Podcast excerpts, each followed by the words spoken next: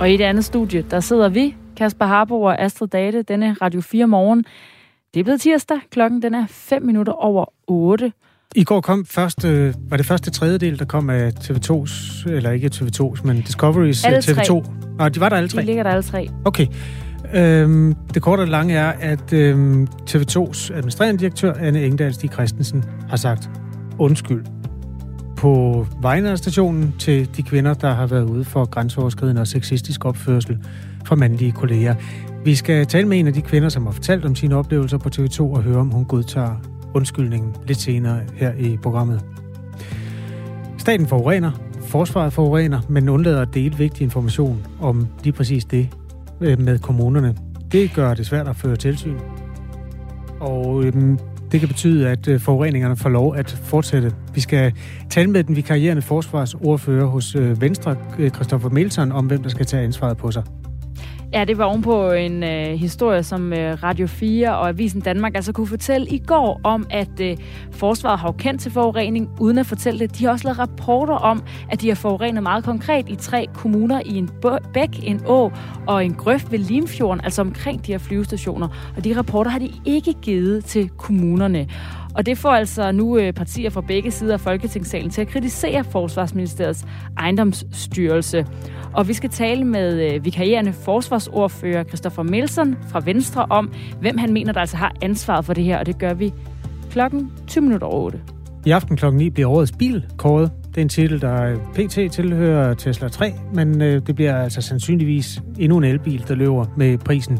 Fem af de syv finalebiler kører på el. Den historie skal vi også ombord i i den her time. Og så er der fødselsdagsquiz med deltagelse af frøken Klokken. Men øh, vi begynder altså med øh, sygeplejerskerne, fordi der er penge på vej til dem fra Region Sjælland. Det er jo altså på øh, dagen, hvor en anden aktion i den kategori fylder rigtig meget i mediebilledet, nemlig den her kollektive opsigelse, hvor 157 øh, sygeplejersker og andre sundhedspersoner har tilkendegivet på Facebook, at de vil lægge deres opsigelse i dag. Der kan altså være penge på vej i en af regionerne, nemlig Region Sjælland, hvor Heino Knudsen er regionsrådsformand. Godmorgen. Godmorgen. Forretningsudvalget i Region Sjælland har afsat 40 millioner kroner til det her. Hvem skal have dem? Ja, det vi øh, siger i øh, forretningsudvalget og anbefaler vores regionsråd at beslutte, det er, at øh, vi målretter de her penge til særligt vores akutafdelinger og vores medicinske sengeafsnit, da vi oplever et stort pres i hele sundhedsvæsenet, men et, et helt særligt pres og en helt særlig udfordring med både at rekruttere og fastholde medarbejdere på de her afdelinger på nuværende tidspunkt. Vi vil gerne sprede endnu mere ud, men vi er jo også Øh, underlagt en økonomisk ramme, som vi skal overholde, og derfor så øh, har vi valgt at målrette det øh, på den her måde. Vi taler altså med Heino Knudsen, der er socialdemokrat og formand for regionsrådet øh, i Region Sjælland. Mm, de 40 millioner, hvad, hvor er det, de skal lægges hen? Altså skal de lægges som en bonus, eller skal de lægges som en øh, oven på timelønnen, eller hvad er planen? Ja, det vi øh, gør her, det er, at vi blander os jo ikke i det der overenskomststof. Øh, det forhandler man i overenskomstforhandlingerne. Det vil sige, vi øh, det her, her der arbejder vi med øh, tillæg, øh, blandt andet for øh, kompetencer og, øh, og ikke mindst i forhold til fastholdelse, altså det vi kan kalde fastholdelsestillæg. Vi arbejder med øh, det i forhold til vores plejepersonale, det kan både være sygeplejersker, social- og sundhedsassistenter, og vi har målrettet øh, til vores akutafdelinger og vores medicinske øh, sengeafsnit. Det er cirka 1600 medarbejdere øh, i øh, Region Sjælland, øh, øh, og vi, øh, det her skal ses i lyset af en række andre initiativer, hvor vi blandt andet ansætter mere administrativ hjælp til vores medarbejdere for at frigøre øh, tid ude hos, hos vores hårdarbejdende medarbejdere på afdelingerne, øh, og hvor vi også øh, arbejder meget målrettet med faktisk at, at få færre patienter ind, øh, simpelthen ved at hjælpe flere borgere helt ude i deres eget øh, hjem. Øh, så, så det er sådan et, øh, et, et, en indsats i mange indsatser for at imødekomme øh, det enorme pres, som vi oplever i sundhedsvæsenet i øjeblikket. Jeg tror, de fleste har opdaget, at der har været en lønkonflikt, løn- og arbejdsforholdskonflikt, der har løbet hen over sommeren, hvor sygeplejerskerne jo ikke fik det, de bad om. Går I øh, ikke et eller andet sted ind og øh, går imod den fælles aftale, som regionerne forhandlede på det tidspunkt? Uh, nej, det gør vi ikke på nogen måde. Vi arbejder jo allerede i dag med det, vi kalder lokal løn, altså med øh, løn øh, midler øh, eller penge øh, ude på vores blandt andet sygehuse, i vores psykiatri og på vores socialområde osv., øh, som forhandles individuelt øh, derude.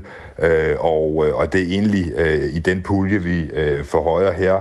Nu går vi så ind og forhandler med de faglige organisationer om, hvordan skal de præcis øh, udmyndtes øh, på de her afdelinger eller på de her områder.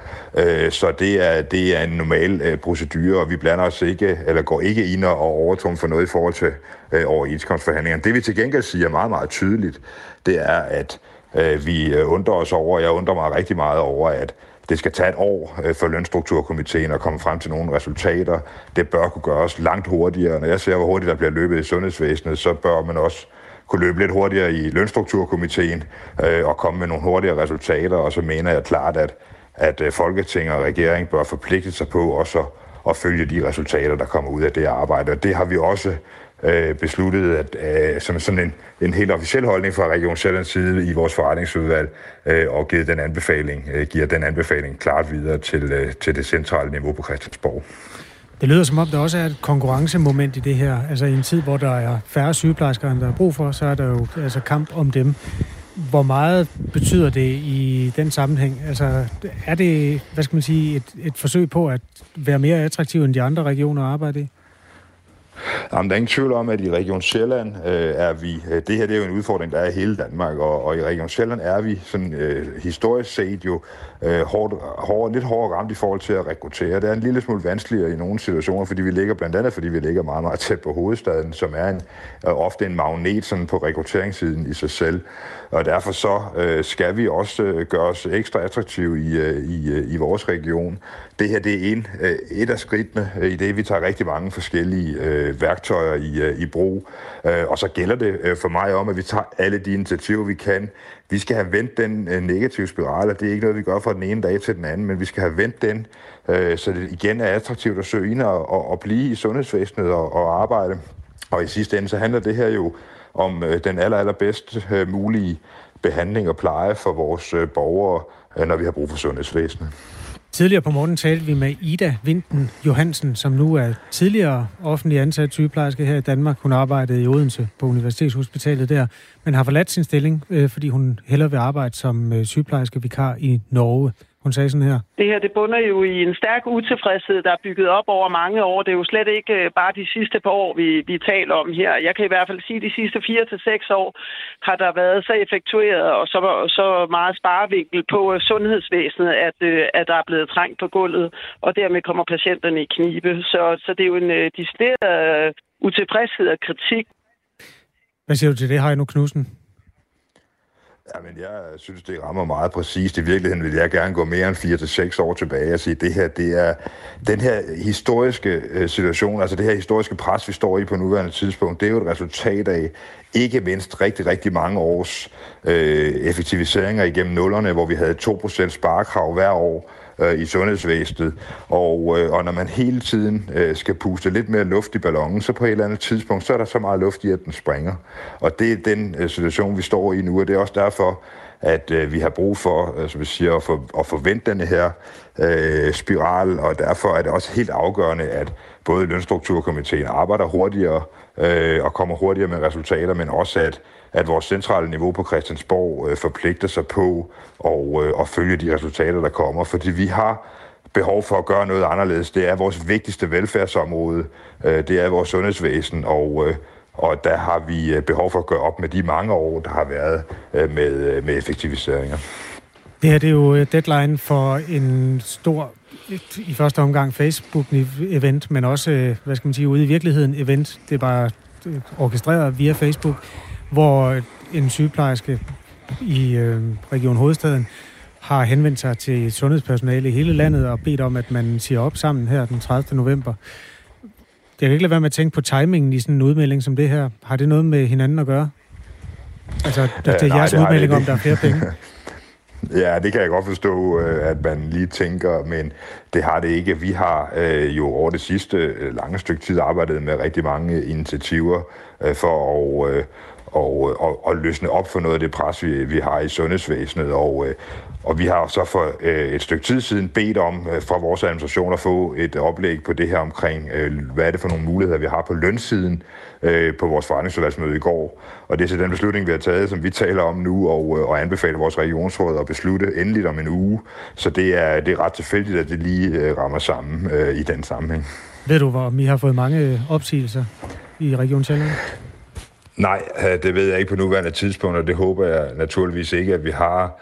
Øh, jeg tror, øh, det aller, aller vigtigste i den her situation, det er jo, at vi står så meget skulder ved skulder, som vi kan, og, og vi er i hvert fald klar til fra Region Sjællands side at, at gøre alt det, vi kan inden for de rammer, vi har. Vi er jo i en situation, hvor vi er, er underlagt den økonomiske ramme, som er aftalt med regeringen og Folketinget.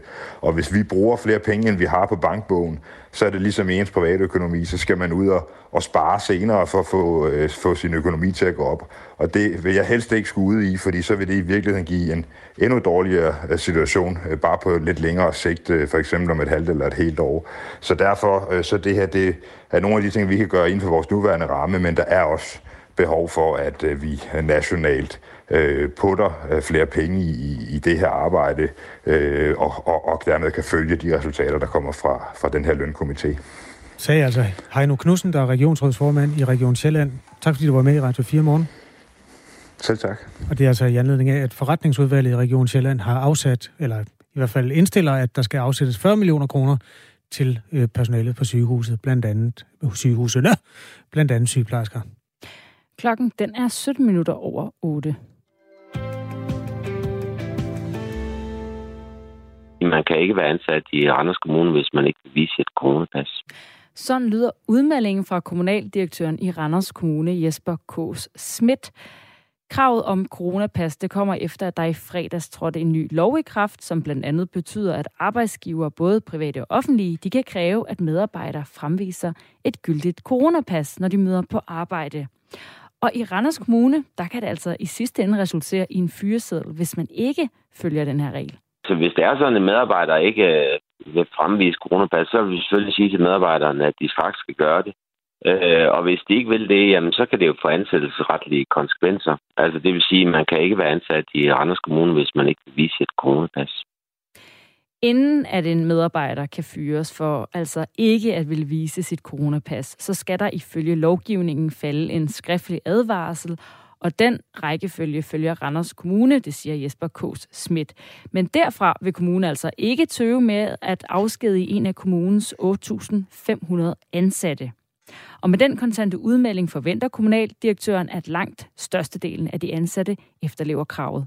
Nu har vi jo sendt et øh, klart og tydeligt signal til alle vores medarbejdere om, at øh, man skal have et øh, coronapas øh, for at være ansat i Randers Kommune. Øh, så det har jeg selvfølgelig en øh, klar forventning om, at det vil alle medarbejdere efterleve. Mens flere kommuner landet over stadig er i gang med at udarbejde retningslinjerne, så indførte Randers Kommune allerede i går, at øh, krav kravet om det her gyldige coronapas gælder for alle ansatte. Det er kommunaldirektøren Jasper Kås Smits håb, at kommuner har tjekket alle ansatte i løbet af de næste 14 dage. Jamen altså, vi har jo sagt det på den måde, at, øh, at inden for de næste 14 dage, der skal samtlige ledere øh, tjekke øh, medarbejdernes øh, øh, coronapas. Øh, og og det, vil, det vil komme til at ske, og det startede i går. Jeg så allerede nogle af lederne, som, som er i gang med at gå, gå rundt til deres medarbejdere, og så få en snak med dem om det. Og medarbejderne taler jo åbent om, øh, om for eksempel om de er vaccineret eller ikke vaccineret. Det må vi jo ikke spørge om. Men, øh, men sådan er det. Men hvis det er sådan, at øh, der er nogle medarbejdere, der for eksempel viser deres øh, coronapas, øh, deres EU-coronapas, så kan lederen jo se, at man er vaccineret. Og det vil langt de fleste øh, gøre. Og dermed øh, så vil nogle medarbejdere jo faktisk kun komme til at vise deres coronapas en gang. Ifølge Jesper Kås Schmidt, så er det ledelsens ansvar at tjekke coronapasset hos medarbejderne. Kommunen har forhørt sig hos både ledere og tillidsrepræsentanter, og ifølge Jesper K. Schmidt er der stor opbakning rundt omkring i kommunen det var jo meget klar og utvetydig opbakning for alle tillidsrepræsentanterne. Det er selvfølgelig fordi, at øh, alle er bakker op om, at vi er nødt til at gøre det sidste for at øh, få bugt med, med den her sygdom. Og det er jo et af de tiltag, som øh, vi kan gøre. Og det er jo ikke noget, der overrasker mange, fordi det kender man jo fra mange andre steder, hvor mange mennesker er samlet. Der skal man også vise sit øh, coronapas. Så det opfatter man som ganske naturligt, at, øh, at vi, vi også skal gøre vores del til det. Jeg synes, det er vigtigt, at vi har sendt et, et meget klart og utvetydigt signal om, at vi har jo også et ansvar for at gøre noget. Vi har også et ansvar for de borgere og de kolleger, som man er sammen med.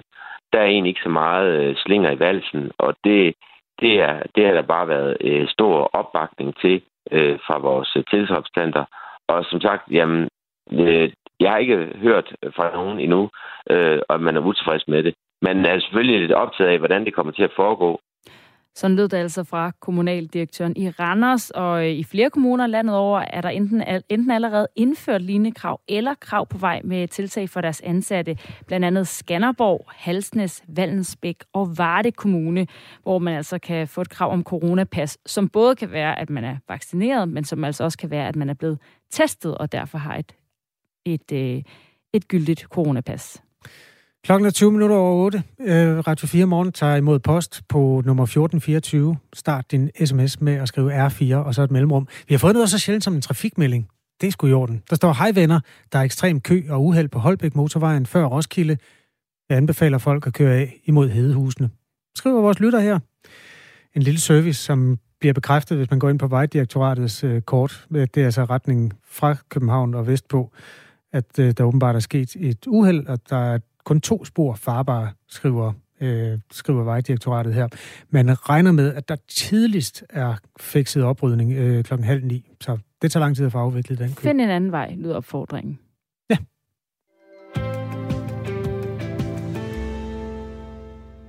Støttepartierne SF og Enhedslisten, de retter sammen med ordfører fra Konservative og Venstre endnu en gang kritik af Forsvarsministeriets ejendomsstyrelse. Og det sker efter, at Radio 4 og Avisen Danmark i går kunne afsløre, at ejendomsstyrelsen i flere tilfælde har undladt at dele viden, helt konkret en rapport om sine PFAS-forureninger med de kommuner, som ellers skal føre tilsyn med forureningerne på flyvestationerne. Christoffer Milson, godmorgen. Godmorgen. Du er vikarierende forsvarsordfører ordfører for Venstre, og du savner, at nogen tager ansvar i den her sag. Hvem skal i din optik tage ansvaret på sig? Jamen, det er jo i, i bund og grund ministeren, at øh, nu har vi jo ikke hørt fra hende i, i flere måneder efter øh, blandt andet og Avisen Danmark afslørede de her sager, og vi ved endnu ikke, hvad, hvordan hun ser på sagen, og om man overhovedet har tænkt sig at foretage sig noget i forsvaret. Og man kan jo sige, ruller jo gang på gang eksempler op på, at man i hvert fald historisk har håndteret det her meget, meget dårligt. Så vi har jo behov for en, en fremadrettet plan, hvordan man får rettet op på det her. Øh, og også måske for en anden kultur i forhold til, hvordan man håndterer lignende sager fremadrettet. Ja, og historien kommer jo efter, at vi også øh, ja, tidligere har kunne fortælle, at øh, Forsvarsministeriets ejendomsstyrelse ikke har gjort noget for at bremse massive PFAS-forureninger på flyvestationerne. Og det er altså affødt kritik fra både støtte- og oppositionspartier. Og derfor så skal forsvarsminister Trine Bremsen allerede nu på fredag i samråd, hun er blevet indkaldt i forvejen, så rejser den seneste historie så nye spørgsmål, som øh, Venstre vil stille på samrådet. Ja, det gør den jo. Altså det, det, det understreger jo et billede af, at det her det er en, øh, en, en opgave, som man ikke har taget alvorligt, øh, eller som han har, man har gået og puttet med, i stedet for at tage ansvar, så øh, få lagt en plan for, hvordan, hvordan man får det løst. Øh, så den, den, hvad hedder det, er jo endnu en brik i det billede af, at, at det her det er en sag, man har løst enormt dårligt i forsvaret. Øh, og det har vi simpelthen behov for, at vi får en snak med forsvarsministeren om, hvad, hvordan hun ser på sagen, og hvad man har tænkt sig at gøre ved det. Øh, eller hvorfor man så i givet fald ikke har tænkt sig at gøre noget ved det. For vi har jo en lang række eksperter, øh, der siger, at man bør gøre noget ved det. Vi har det notat fra forsvaret selv fra 19, der siger, at man bør gøre noget ved det. Og, og man gør også noget i udlandet, så vi har simpelthen behov for, at ministeren kommer til banen og skaber noget klarhed om, øh, hvad der er op og ned i det fra hendes synspunkt. Hvorfor synes du ikke, at ejendomsstyrelsen og Forsvarsministeriet har håndteret den her sag godt nok? Jamen det har de jo ikke, fordi at øh, de selv har lavet øh, i 19 en rapport, der viser, at øh, øh, hvor de anbefaler, at man bør gøre noget. Øh, de har ikke delt oplysninger med kommuner øh, i forhold til, at, at man kunne føre det lovpligtige tilsyn, som de selv var bange for i deres eget notat der i 19. Øh, så det er bare på alle mulige måder en underlig sag. Så jeg synes jeg også, at man kunne have forventet, at man havde informeret øh, Folketinget og forligskredsen om, at der var de her problemer. Øh, eller også komme med en god begrundelse, hvis man har tænkt sig ikke at gøre noget, som det jo til synligheden er det, man har tænkt sig at gøre indtil videre. Men det er meget, meget, bare meget, meget svært at få en forklaring på, hvorfor at man ikke foretager sig noget. Vi har også øh, haft fat i Forsvarsministeriets ejendomsstyrelse, men de ønsker altså ikke at stille op til interview, men de siger i en øh, skriftlig kommentar til gårdsdagens historie, at der ikke er truffet et bevidst valg om ikke at dele informationerne. Rapporten er således omtalt og konklusionerne fremlagt ved flere møder i diverse faglige fora og ved oplæg for kommuner og regioner. Ejendomsstyrelsen anerkender, at rapporten kunne have været fremsendt til orientering til tilsynsmyndighederne, altså til de kommuner, som øh, det handler om, og det er Haderslev, Viborg og Aalborg, som øh, dog ikke kan genkende det her billede. De afviser alle at have deltaget i møder, hvor informationerne skulle være kommet frem om forurening. Og øh, jeg taler altså med dig, Christoffer Melsen, der er vikarierende forsvarsordfører for Venstre, der gerne vil have svar fra forsvarsministeren på de, om de her sager. Men burde ejendomsstyrelsen som en del af forsvaret dele al information, der kunne være relevant for tilsynsmyndighederne? Ja, det, det synes jeg jo som udgangspunkt, øh, at man bør. Altså som offentlig myndighed, så bør man jo sætte et godt eksempel på, øh, hvordan man håndterer øh, også forureningssager og, og have en åbenhed øh, over for tilsynsmyndighederne.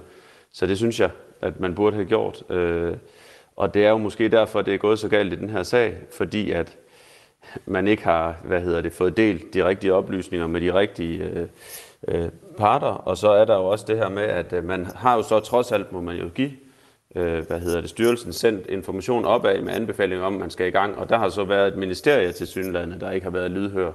Så den her sag er bare gået galt på mange niveauer, og nu skal vi jo kigge fremad og have fundet nogle løsninger. Og, der er det jo så desværre, at, øh, at vi ikke har hørt fra ministeren i to måneder. Men det kommer I så til på fredag, hvor øh, forsvarsministeren Trine Bremsen skal i samråd om sagen. Hvad bliver dit øh, vigtigste spørgsmål til hende?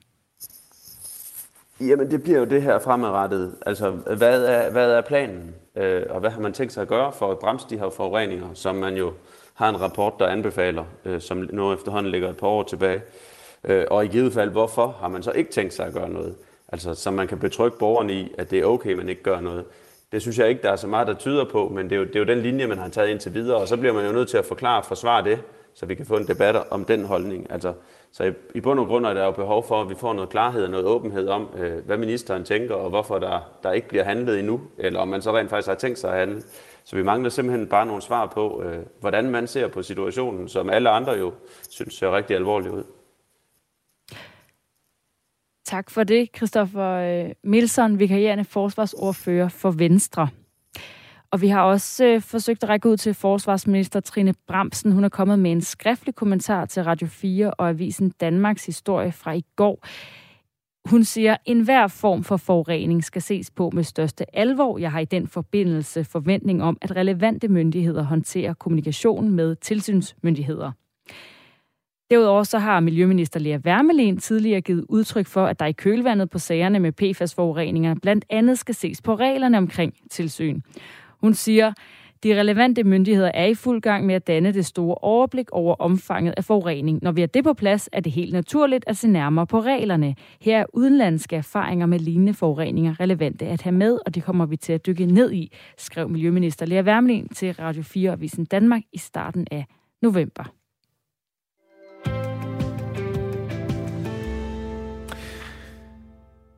Det er sådan en, øh, en af de dage, hvor vi ikke har haft mange coronahistorier. Jeg får lige lyst til bare at rise op, at øh, der er stadig coronasmitte i samfundet. Vi lever med det, som man skal, og øh, antallet af indlagte har ligget sådan på et jævnt niveau, faktisk set over en 4-5 dages periode, så måske er man ved en kurve, der har toppet. Øh, når man kigger på Danmarkskortet, Corona-Danmarkskortet, hvis man skal navngive det sådan, så kan man se, at øh, hovedstadsområdet, som der det, det næsten altid har været, er dominerende. Det er der, folk bor tættest, og derfor kryber smitten hurtigere rundt på de kanter. Der er dog en undtagelse, som stikker ud, og det er Fanø. Og stikker ud positivt eller negativt? Ja, det kommer lidt an på, om man kan lide at have corona. Der er et incidenstal på 1000. Og det, det er højt? Ja, altså incidenstallet er den der skala, man, hvor man tager et antal smittede og sætter i forhold til indbyggertallet. Og det er klart, på en lille ø med jeg kan ikke huske, hvor mange der bor, 3.000 eller sådan noget. Så skal der ikke så meget til, at det bliver et højt tal i uh, statistikken? Nej. Øh, 33 mennesker er testet positiv på en uge, og derfor kan øh, Fanø klatre op på andenpladsen, kun overgået af Tornby Kommune. Øh, ja, det var, jeg ved ikke, om der er noget sjovt i det. Det er der helt sikkert ikke for de mennesker, der er smittet, og det, sådan var det egentlig heller ikke ment. Men mere for at ja, bare lige betone, at... Bare lige øh, talsætte. Vi ved, den er der, coronasmitten. Også selvom vi ikke taler så meget om den den her morgen. Ja, og alt godt til dig, der ligger i isolation eller øh, med feber. Hold ud, øh, det bliver godt igen. Klokken er halv ni.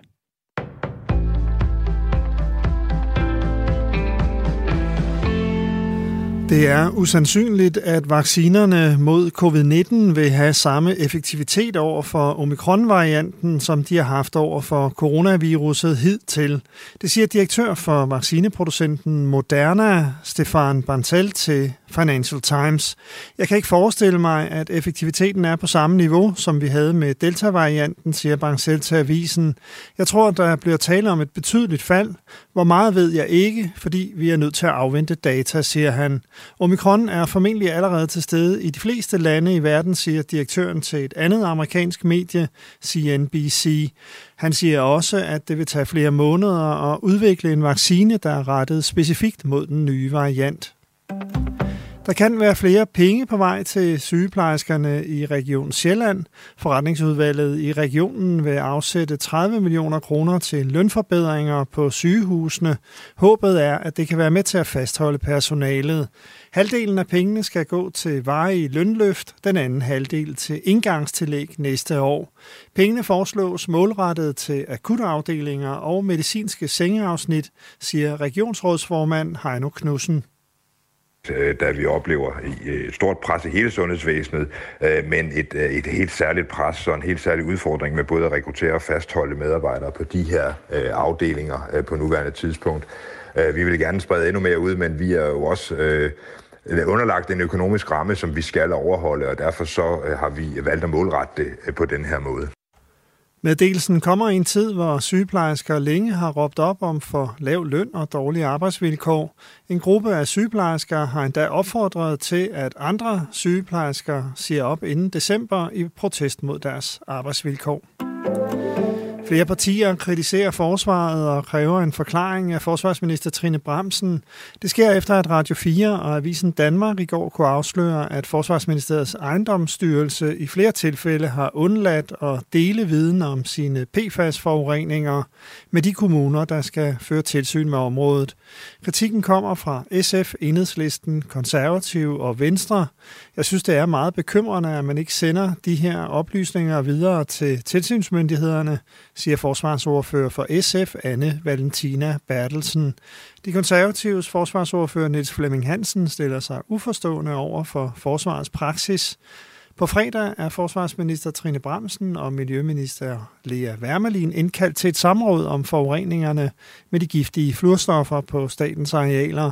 Her ønsker flere partier, at Trine Bramsen redegør for forsvarets handlinger. Forsvarsministeriets ejendomsstyrelse har forklaret sig med, at der ikke er truffet et bevidst valg om ikke at dele informationerne. Barbados skifter dronning Elisabeth ud med en præsident. Den karibiske østat er overgået til at være en republik og har udnævnt sin første præsident. Dermed er dronning Elisabeth ikke længere statsoverhoved for Barbados. Det har hun været i næsten 70 år, også efter at Barbados i 1966 erklærede sig for en selvstændig nation. Landet overgik sidste år fra konstitutionelt monarki til republik for at lægge sine smertefulde fortid som koloni bag sig. Det historiske skifte blev markeret med en ceremoni i dag, hvor britiske prins Charles deltog. Samtidig blev Sandra Mason indsat som den første præsident i Barbados. De østlige egne får først på dagen sne, slud eller regn, ellers klarer det op med lidt sol, 2 til 6 graders varme.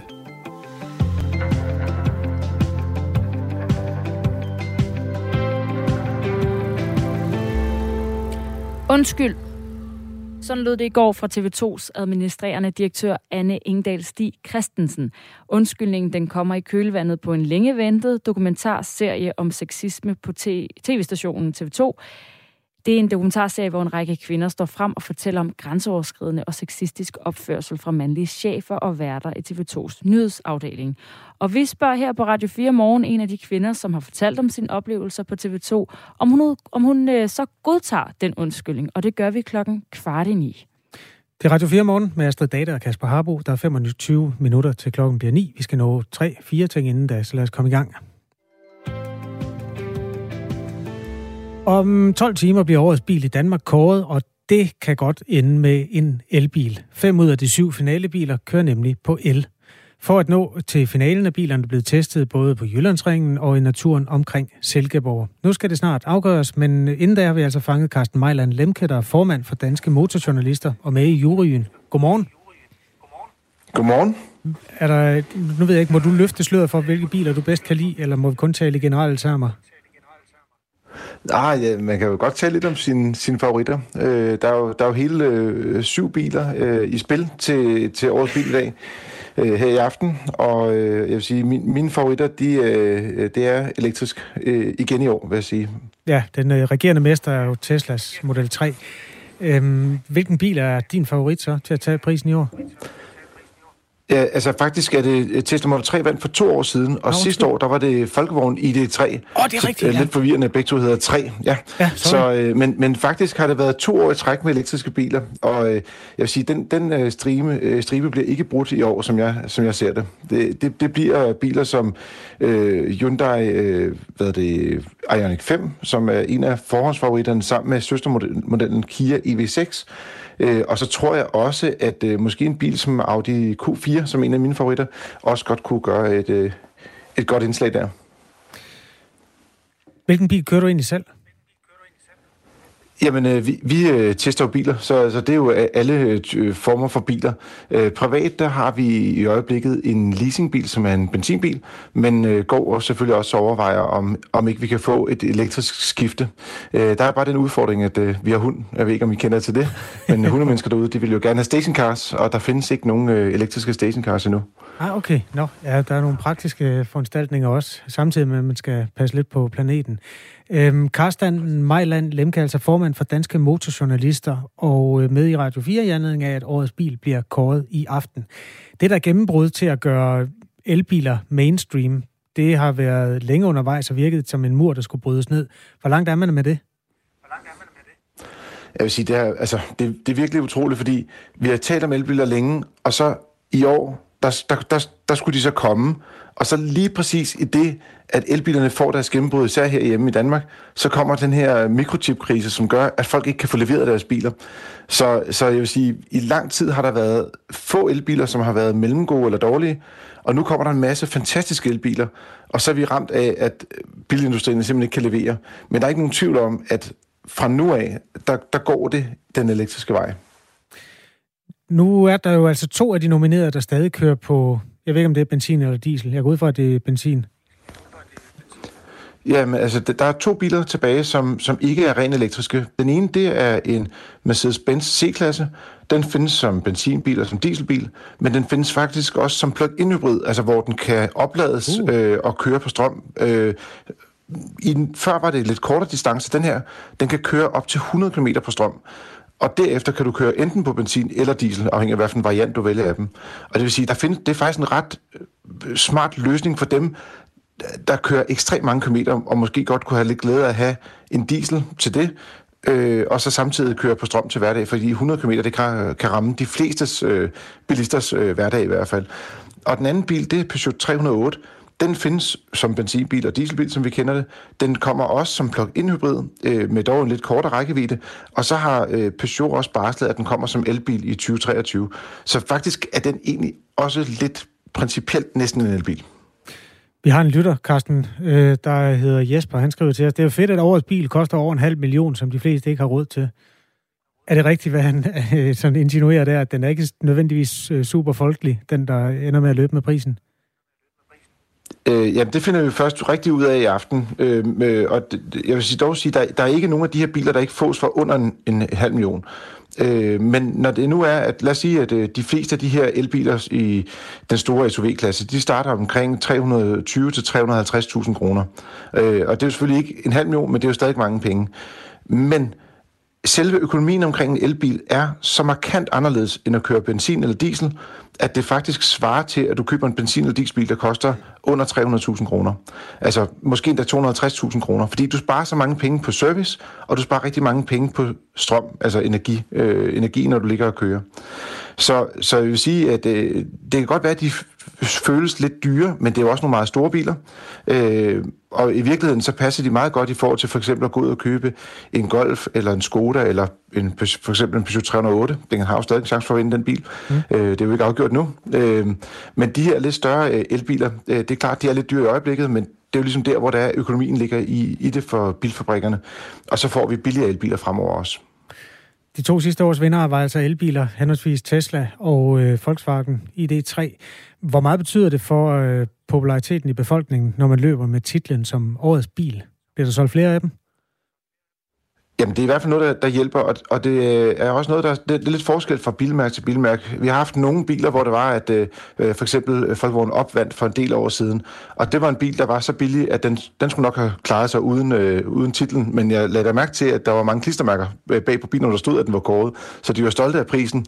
Øh, andre biler, øh, som for eksempel Honda Jazz, øh, den, den, den, øh, hvad det, den vandt i 2009, og der ved jeg i hvert fald, at den er, det var blevet brugt meget aktivt, så det bliver nok mere de her biler, som er svære at sælge i forvejen, eller som har lidt svært ved at få fat på befolkningen i forvejen, hvor det er, de virkelig kan, kan komme igennem. Øh, og så vil jeg også sige, lige nu er det også et spørgsmål om, at de får et rygstød i forhold til, er det en teknologi, vi kan stole på? Fordi der er jo en, altså, er skiftet til elektrificering, øh, stiller også mange spørgsmål, og der er også mange, der er kritiske omkring det. Det kan vi jo se på, på de forskellige sociale medier. Så øh, ja, men jeg vil sige, det er den vej, det går. Tak fordi du var med, Carsten. Majland Lemke. Selv tak.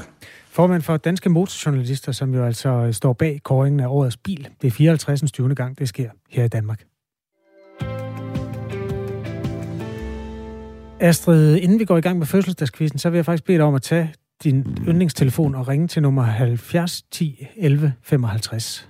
Øh, skal jeg gøre det via, så man kan høre med? Mm, ja, altså vi skal bruge frøken klokken. Yes. Så siger vi... I mellemtiden kan jeg fortælle, øh, for det første, fødselsdagskvisten er vores måde at uh, lige imødekomme hver en mærkedag af en anden slags på. Og for det andet, øh, så er det sidste arbejdsdag... ophører 30. november 2021. Som du også hører der, det det tjenesten ophører, altså frøken klokken. 8. Mm. 42. 42. Og 10. 10. Hun har sidste arbejdsdag. Det er sådan set ikke det, der er det væsentlige, men det er fordi i gamle dage indgik hun... Øh, du må gerne have en liggende sådan lavt, øh, sådan du kan skrue uh, op og ned. Okay, yes. Lad du rør på? Ja, men jeg kan For himmelens skyld. Nå, men sagen er jo den, at Jørgen Jorting har brugt den gode dame rigtig mange gange, og øh, det skal vi også gøre nu. Og jeg kan lige forklare, hvorfor vi skal bruge hende i fødselsdagskvisten. Når det var et lige tal, så var det let, og når det var et ulige tal, så var det et svært spørgsmål. Siger Jørgen Jorting, eller Jørgen Jorting, som jo altså havde det program, der hedder De ringer, vi spiller, på Danmarks Radios program 3 i omkring lang tid. Jeg ved ikke, hvor mange år. Det var, det var mange år. Er hun med os igen? Ja. Prøv lige at skrue op for hende, fordi øh, så finder vi ud af, det er sekundtallet, der er afgørende. Hvis det er lige... 8, 43 og 0. Og 0. Det er lige. Ja. Så det bliver et let spørgsmål, det første. Sagen er den, at øh, Pia Olsen Dyr formand for Socialistisk Folkeparti i Danmark. Hun fylder 50 år i dag, så derfor får du en Pia Olsen Dyr quiz. Altid. Og det første spørgsmål, det er let, fordi frøken Klokken øh, gav os et lige tal. Er du klar? Ja. Pia Olsen Dyr var tidligere formand for SF's ungdomsorganisation. Hvad hedder den? SFU? Ja, SF Ungdom. SF Ungdom. Du har allerede et point, og du er kun lige begyndt. Øh, nå, øh, lad os høre frøken Klokken, om det næste skal være let eller svært. 8, 43 og 40. Så får du endnu et let spørgsmål. Tak, frøken Klokken. Øh, vi har et øh, klip fra et valgkampsinterview, hvor Pia Olsen Dyr bliver interviewet af DR's friske vært Mette Frisk, og øh, så har hun et frisk tilbud til Pia Olsen Dyr direkte på tv. Mette Frisk havde medbragt det, der hedder Den tredje dims. Er du klar til at lytte? Ja. Så skal man øh, give snaps til julefrokosten. så nu skal du bare se, hvad jeg har taget med til dig. to Pia Olsen Dyr en snaps i det her interview på DR. Ja. Du skal da have en sjus. Altså, jeg beklager, jeg drikker simpelthen ikke i valgkampen. Er det rigtigt? Ja, må jeg godt drikke vand? Nej, øh, det går hun ikke. 20. Så får du et let spørgsmål igen. Nej, hvor er det øh, nemt. Nu skal jeg lige se, om jeg har flere nemme. Jeg har ikke flere nemme, så får du det svært. Er du klar? Ja. For et år siden kom Pia Olsen Dyr øh, i strid modvind, fordi hans datter gik på en bestemt type skole. Hvad var problemet? Ja, hun gik på privatskole. Det er rigtigt. Var det det svære? Ja, det var måske ikke så svært. Du kunne den godt. Øhm, det var fordi SF har været bannerfører for Ja. stærkere folkeskoler, og Pia Olsen Dyr forsvarede sit valg øh, med, at øh, jeg er først og fremmest mor, derefter politiker, og det var altså for datterens skyld. Modsat alle andre. Ja, det kan man sige. Øhm, lad os tage en sidste gang klokken der. 8, 45 og 10. Så får du sgu en af de svære, Astrid. Er du klar? Vi bytter lige rundt på konceptet. Pia Olsen Dyr har en akademisk uddannelse. Hvad er hun uddannet? Øh, statskundskab. Kant Pol. Er det ikke statskundskab? Jeg er faktisk usikker på. Du får den, fordi at jeg ikke aner, hvad dansk Kant Pol betyder, men jeg tror nok, det er det. Kigger lige ud på Simon Sandemann, vores producer. Han ved det heller ikke. Vi er blanke. Det googler vi på et tidspunkt. Ja. Øhm, jamen, det var... Eller vil du have en sidste? Ja, meget gerne. Okay. Øh, Pia Olsen Dyr. Det er statskundskab. Nu lige google det. Nå. Kan skille på. Er det rigtigt? Yes. Ej, du gør det godt, Astrid. Nu får du den allersværeste, vi har. I øh, oktober 2011 blev Pia Olsen Dyr minister i Helle thorning Smiths regering. Hvilken ministerpost? Socialminister. Meget godt bud. Men det var vist uh, Mette Frederiksen. Indrigs. Nej, det hed Gud hjælp med handels- og investeringsminister. Okay, det var lidt langt fra mit bud. Ja, men det, ja, det kan man sige. Det er stik modsatte. men øh, meget, meget Ja, jeg kan smukt. godt lide de her quiz, også selvom jeg ikke svarer rigtigt, fordi man lærer simpelthen noget hver gang. Og tak til frøken Klokken. Hun har gjort det godt. Hvis du øh, lige er kommet med, så skal du lige høre hende en sidste gang. 8, 46 og 30. Ja, og hun går altså på pension som telefontjeneste betragtet, men lægger sig ud på internettet og kan det streames der til evig arv og hos en mand, der hedder Rasmus Frederiksen.dk-frkk. Klokken er 8.46. Det er Radio 4 morgen.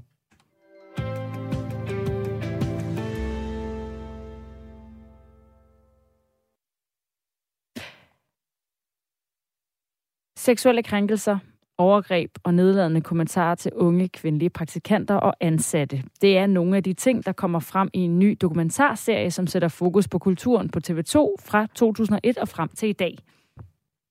Her der står 11 kvinder, blandt andre TV2-værterne Janni Petersen, Cecilie Bæk og Karen Helene Hjort frem og fortæller om deres oplevelser om krænkende adfærd på tv-stationen. Men ifølge Daniel Pinderup, så er dokumentaren problematisk. Han er talsmand for Facebook-gruppen Dig, mig og Jes Dorf og redaktør i Manderådet, der arbejder for mænds ligestilling. Der er en, en lang række nedslagspunkter, men jeg synes i udgangspunktet, så er det værd at hæfte sig ved, at det er vældig ofte, synes jeg, igennem den her dokumentar, at man ser stills med tekst på skærmen, hvor der står, at de her informationer, de ikke kan verificeres, eller at de er faktisk tjekket videst muligt omfang, øh, eller at det er, altså, det, det er næsten ligesom som kendt fra Hollywood-filmene, hvor der står, at det er baseret på, på faktuelle hændelser, og så, er det ellers, øh, så springer det ellers alt sammen i luften, om man vil. Facebook-gruppen, som Daniel Pinderup altså er talsmand for, den har knap 40.000 medlemmer, og ifølge Daniel Pinderup er problemet med dokumentaren, at der ikke er sorteret godt nok imellem sagerne, og derfor mener han ikke, at man kan sige noget endegyldigt om kulturen på TV2 på baggrund af den her dokumentarserie. Det er jo selvfølgelig rigtig, rigtig mange sager, men omvendt, vi har jo heller ikke fået lavet nogen som helst form for grovsortering i det antal. Øh, Det kunne være hvad som helst, fra øh, at man har, man har fået et blik til, til, til en klodset fløt, øh, til øh, i nogle af de her tilfælde, der er det jo noget så graverende som, som regulære voldtægter, øh, som, øh, som der bliver anklaget for. Og hvis man så ser på, hvad man bruger de her informationer til, altså at der er et antal sager, øh, som er i hele spektrummet af, af begivenheder, om man vil, jamen så kan man sige, at det her det bliver brugt som en, en øh, som om det er et faktuelt bevis for, at der findes en seksuel, eller en seksuel kultur, som er øh, ikke bare øh, overalt i, i arbejdsmarkedet, øh, i, i, eller i hvert fald på TV2, Det her det kommer jo øh, lidt i kølvandet på MeToo-bølgen, som opstod, da tv-vært ja, det var ikke der, den opstod, men den fik i hvert fald et skub herhjemme, da tv-vært Sofie Linde i 2019 fortalte om en episode, hvor hun er en mandlig tv-kanon, som hun siger, blev bedt om at sutte pik, hvis hun, øh, hvis hun ikke ville have sin karriere ødelagt. Efterfølgende, der skrev flere end 700 kvinder i den danske mediebranche under på et brev, hvor de beskrev problemerne med seksuelle krænkelser. Og det førte til, at TV2 sidste år indledte en uvildig advokatundersøgelse, som blandt andet medførte, at Jesdorf Petersen blev afskediget. Og det er den afskedelse, som Daniel Pinderup finder mistænkelig. Derfor så, så han tvivl om dokumentaristens bagvedliggende intentioner. Vil man selv stole på, at en dokumentarist, som skal lave den her, den her film, og gerne gøre den så sensationel som muligt, at de tilstræber, at det alt sammen er sådan, så fair som muligt over for, øh, for både anklagende og, og øh, forsvarende part, øh, part i, i det her? Eller øh, vil de måske have en interesse i at skrue lidt op for, øh, for, øh, for øh, saftighederne, man vil? Altså, jeg, jeg vil have svært ved at, at øh, finde en tillid til, øh, den dokumentarist, hvis det, var, hvis det var mig, der stod i situationen, forestiller mig. I dokumentaren, der afviser Jes Dorf Petersen at stille op til interview. Og det var altså Daniel Pinderup, vi hørte fra her, som er redaktør i Manderådet, der arbejder for mænds ligestilling og talsmand for Facebook-gruppen dig, mig og Jes Dorf. Og hvis man vil danne sig sit eget overblik over sagen, så kan man se den her dokumentarserie, der ligger tre gange en time på Discovery+. Plus.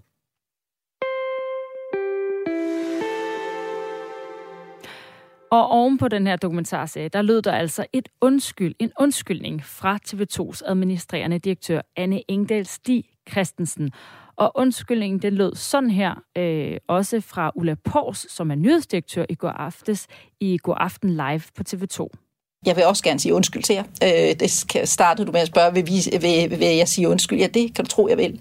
Jeg håber, at I vil tage imod øh, en undskyldning, men jeg mener også, at allervigtigste er, at I, for, at I uh, tror på, at uh, vi virkelig arbejder for at gøre noget ved det. Og så vil jeg sige godmorgen til dig, Louise Dein. Godmorgen.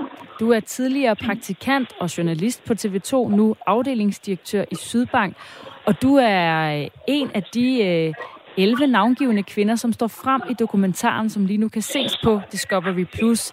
Og øh, inden vi øh, snakker, så vil jeg lige indlede med at citere noget af det, du oplevede på TV2, som det er beskrevet i dokumentaren og i dagbladet Information.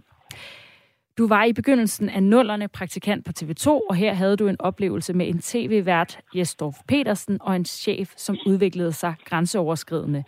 Episoden fandt sted i 2003, da du var 23 år gammel, og du fortæller, at Jesdorf Petersen og chefen inviterede dig med ud i byen for at drikke nogle øl sammen med andre kollegaer fra redaktionen. Men da I sad i taxaen, forklarede mændene, at I lige så godt kunne tage hjem til Jesdorf Petersens lejlighed. I lejligheden foreslog de ud af det blå en trekant, og selvom du afslog, begyndte de at befamle dig, hvorfor du måtte flygte fra den her lejlighed. Det her det er en meget øh, korte og kontante version, som man altså også kan se uddybet i dokumentaren. Og grund til, at vi nævner Jesdorfs navn her, det er, at han selv har stået frem med sin version, version af, hvad der skete sidste år. Og nu er det altså øh, blevet lagt frem. Der er også kommet en undskyldning fra øh, både TV2's administrerende direktør og nyhed, nyhedsdirektøren. Hvad tænker du om det, Louise Dein? Jamen, jeg tænker jo i forhold til det her med undskyldningerne, som jeg synes er ret centralt, at det er rigtig vigtigt, fordi når man siger undskyld, så anerkender man også et ansvar for, at tingene ikke har været, som de var. Det, det, det synes jeg var rigtig vigtigt, og det var jeg rigtig glad for, at den kom. Jeg synes også, at den har været længe undervejs. Men den er vi selvfølgelig glade for. Når det er sagt, så handler det jo ikke om at give en undskyldning til mig, eller, eller nogen konkrete af de kvinder, der står op i, eller står frem i den her dokumentar, men faktisk til de medarbejdere, som gennem tiden har været klemt i, i det system. Så, øh, så det synes jeg sådan set er, er alle tiders. Derudover så, øh, så bliver der hele tiden øh, nævnt Jesdorf og de konkrete sager, der bliver nævnt der. Og der er jeg bare nødt til at gentage, hvad jeg også prøvede at, at komme igennem i går, at det her jo aldrig for mig eller for andre har handlet om enkeltpersoner, men om at sætte fokus på, på en usund ledelseskultur, som, som var på TV2, som vi jo også anerkender har fundet sted på TV2. Og, og, og være med til at sikre, at det ikke sker hverken der eller andre steder, heller ikke i fremtiden. Og hvad gør det så ved dig at høre ledelsen sige undskyld for det? Jamen, det, det, hvad skal man sige, en, en oprigtig undskyldning øh, falder jo altid et godt sted, kan man sige. Det, det gør, det er, at det, det, det giver en forløsning omkring, øh, at der bliver taget et ansvar. Altså, at de anerkender, okay, det her har fundet sted. Øh, og det synes jeg er rigtig vigtigt. det er vigtigt for, ikke bare for mig, men for alle dem, som, som har oplevet noget igennem de øh, seneste i hvert fald 20 år. Ja, den her dokumentar, den har jo også været, øh, været længe undervejs. Hva, hva, hvordan har det været, at den nu er kommet ud, og at øh, ja, du er med til at tale om de her sager? Jamen altså, det, her, det er jo helt ærligt øh, faktisk en lettelse. Det har været et frygteligt hårdt år. Det startede meget tumultarisk med, øh, øh at Jesdorf jo øh, afleverede dele af vores indberetninger til politikken, og, og vi blev lagt øh, rigtig meget for had, godt nok uden øh, navns nævnelse. Så derfor så kan man sige, det er forbundet med lettelse at få det her ud, få det fortalt og få dokumentaren ud at leve. Det er også forbundet med rigtig meget ængstelse og frygt for, hvad det fører med sig. Fordi øh, vi ved jo ikke, hvordan det vil blive modtaget, og vi ved ikke, hvordan vi vil blive modtaget øh, i medierne, eller især på de sociale medier, hvor der har været rigtig meget kritik. Hvorfor er du bange for, hvordan det bliver modtaget?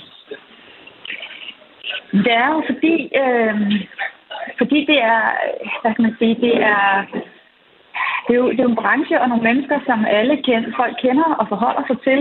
Man kunne jo se det faktum, at TV2 pillede i Storff af skærmen dengang. Det, det førte jo et ramaskrig med sig. Øhm, og det var jo aldrig vores intention, at vi skulle komme dertil. Min indberetning i sin tid handlede om kulturen, og så gav jeg øh, mine oplevelser som et konkret eksempel på, hvad det kan føre til, når, når der ikke er lagt nogle ordentlige ledelsesmæssige rammer for, hvordan man passer på hinanden i en organisation. Men det var ikke sådan, det blev udlagt. Øhm, og det var ikke sådan, det blev modtaget. Og derfor så må man sige, når man går ud og siger sådan noget her, og, også fordi der, kan man sige, måske historisk set har været en tendens til, at man hele tiden mistænkeliggør kvinder, der stiller sig op og siger sådan noget. Og, og debatten har været forflaget til at handle om, det er bare nogle sarte kvinder, der ikke kan tåle at få et klap i numsen til julefrokosten. Øhm, så, så har det selvfølgelig været forbundet med, med den der ængstelse omkring, okay, forstår man omfanget af dybden af det her? Respekterer man det, øh, og omfavner man det? Og, og giver det anledning til refleksion, sådan som det er intentionen med, med dokumentaren. Og nu har den jo været øh, ude øh, altså knap en dag, ikke? Hvordan har du oplevet reaktionerne? Jamen altså indtil videre har det faktisk været overvældende positivt. Øhm, der er rigtig mange også øh, folk, jeg har talt med i mange, mange år, som er kommet frem og har sagt, ej, var det dejligt, og tusind tak, og jeg kan godt huske, hvordan det var, øh, og den barske tone, der var, osv. Så, videre. så indtil videre har det faktisk været overvældende øh, med den gode modtagelse, det har fået. Nu har det, som du selv siger, også kun lige været her i siden i går morges. Så, så nu må vi se. Jeg håber virkelig, øh, at, at, at vi når så kan man sige, målet med det her. Og målet er jo i virkeligheden ikke, at hverken jeg skal få et klap på skulderen, eller øh, noget andet den resten. Det er sådan set, at vi får skabt noget refleksion, ikke bare i mediebranchen eller til 2 konkret, men at vi alle sammen, alle sammen begynder at forholde os lidt til, okay, passer vi godt nok på hinanden på min arbejdsplads, i min forening, i min institution? Hvornår har jeg sidst spurgt min kollega om, hvordan hun har det? Når vi går og flader om en eller anden, er det så et udtryk for, at vi måske skulle lige stoppe op og tænke os lidt om, og i stedet for at række ud? Der, der er jo mange ting i det her, som, som jeg synes er vigtige, og det handler ikke om et opgør i, i kendisbranchen, eller, eller om, at vi skulle ud og have øh, en, noget opmærksomhed øh, efter 20 år. Og det handler især ikke om, at vi skulle have siddet i skyggerne i 20 år med al vores øh, hævngærighed og endelig så vores snit til at slå øh, langt ud. Det, det, det er simpelthen slet ikke det, det handler om. Det handler om et oprigtigt ønske om at vil skabe noget refleksion og noget forandring. Ja, den, øh, det har jo krævet, at man netop er gået tilbage og kigget på, hvordan har det været for at lave den forandring, som øh, du siger, du ønsker dig, Louise Dein, der altså var tidligere praktikant og journalist på TV2 og har oplevet nogle af de her øh, grænseoverskridende, det her grænseoverskridende adfærd. Hvordan har det været at, at altså på en eller anden måde skulle se tilbage i en nutidig kontekst? Men altså, nutiden dømmer jo altid fortiden hårdt. Øh, det må man, og det gør den selvfølgelig også her. Og jeg, også, jeg tror da heller ikke, at, at øh, det måske er så udtalt, som det var dengang. Det håber jeg i hvert fald ikke, øh, øh, at det er nogen steder. Øh, så selvfølgelig er det... Ja, hvad skal man sige? Jeg, jeg synes i hvert fald, at det år, der er gået, har bevist, at tingene jo ikke er væk. Altså, det er så sent som i 2020 måtte øh, TV2 fyre en for netop øh, sexisme og for seksuelt krænkende adfærd. Og så, så må man sige, så synes jeg, der er en bevisførelse for, at på trods af, at der er gået 20 år, på trods af, at tingene måske ikke er som, så, så grælde, som de var engang, så er der jo stadig et problem. Det er stadig aktuelt at snakke om de her ting. Øhm, og, og, og det er stadig øh, aktuelt at snakke om ikke bare det ledelsesmæssige ansvar, som helt klart i, i det her tilfælde er svigtet igennem lang overrække, men også det ansvar, vi alle sammen hver især bærer i forhold til at passe på hinanden. Tak fordi du vil være med til at snakke om det her, Louise Dein. Det selv tak. Som altså i dag er afdelingsdirektør i Sydbank.